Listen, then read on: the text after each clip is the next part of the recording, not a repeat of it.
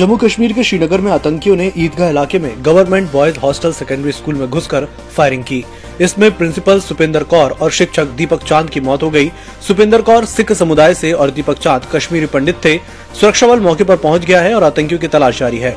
घाटी में नागरिकों की हत्या करने की ये पिछले पाँच दिनों में सातवीं घटना है, जिसमें से छह सिर्फ़ श्रीनगर की ही है। उत्तर प्रदेश के लखीमपुर खीरी में किसानों के खिलाफ हिंसा पर बवाल जारी है। इस बीच हरियाणा के अंबाला ज़िले के नारायणगढ़ में भी ऐसी ही घटना सामने आई है। कुरुक्षेत्र से बीजेपी सांसद नायब सिंह सैनी के काफिले की गाड़ी ने काले झंडे दिखा रहे एक किसान भवनप्रीत को टक्कर मार दी और उनका अस्पताल में इलाज चल रहा है। साहित्य का नोबेल पुरस्कार इस साल तंजानिया के उपन्यासकार अब्दुल रजाक गुरनाह को दिया गया है। नोबेल कमेटी ने अपने बयान में कहा, उपनिवेशवाद के खिलाफ रजाक ने किसी तरह का कोई समझौता नहीं किया। उन्होंने इस बुराई की जड़ पर अपने साहित्य के ज़रिए प्रहार किया। गुरनाह की कोशिश है कि महाद्वीपों के बीच सांस्कृतिक अंतर की गहरी खाई को लेखनी के ज़रिए भरा जाए। दुनिया में मलेरिया के पहले टीके R T S S A S zero one को विश्व स्वास्थ्य संगठन, यानी कि डब्ल्यू एच ओ ने मंजूरी दे दी है।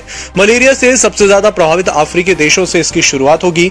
इसके बाद डब्ल्यू एच ओ का फोकस दुनिया भर में मलेरिया वैक्सीन बनाने के लिए फंडिंग के इंतजामों पर होगा, ताकि ये टीका हर जरूरतमंद देश तक पहुँच सके।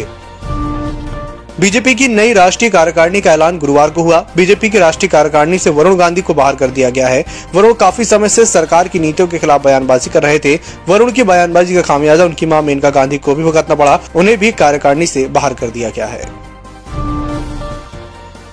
विश्व स्वास्थ्य संगठन ने बताया है कि वह डालियान के चीनी सीमा बंदरगाह के ज़रिए उत्तर कोरिया को ज़रूरी कोविड 19 सहायता भेजेगा। डब्ल्यूएचओ ने दावा किया था कि उत्तर कोरिया में सितंबर के अंत में कोरोना के शून्य मामले दर्ज हुए हैं। उप मुख्यमंत्री और एनसीपी नेता अजीत पवार से जुड़े कंपनियों पर इनकम टैक्स डिपार्टमेंट ने गुरुवार को छापा मारा है। आईटी डिपार्टमेंट अजीत पवार की तीन बहनों और पार्थ पवार के दफ्तर पर छापेमारी कर रही है।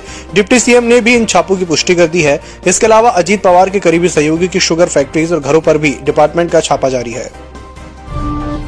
पश्चिम बंगाल की मुख्यमंत्री ममता बनर्जी, अमीरुल इस्लाम और जाकिर हुसैन ने पश्चिम बंगाल के राज्यपाल जगदीप धनगढ़ की मौजूदगी में तीन नवनिर्वाचित विधायक के रूप में शपथ ली। सीएम ममता ने बीजेपी उम्मीदवार प्रियंका टिबरेवाल को भवानीपुर सीट से उपचुनाव में हराया। पिछले दिनों की गिरावट के बाद सोने चांदी की चमक फिर बढ़ने लगी है। India bullion and jewellers association की वेबसाइट के मुताबिक, आज सराफा बाज़ार में सोना दो सौ इक्यासी रूपए महँगा होकर छियालीस हज़ार आठ सौ पचासी रूपए प्रति दस ग्राम पर पहुँच गया है। और वीकली एक्सपायरी के दिन बाज़ार में जमकर खरीदारी हुई। सेंसेक्स चार पॉइंट बढ़कर उनसठ पर और निफ्टी 144 पॉइंट की तेज़ी के साथ 17,790 के स्तर पर बंद हुआ।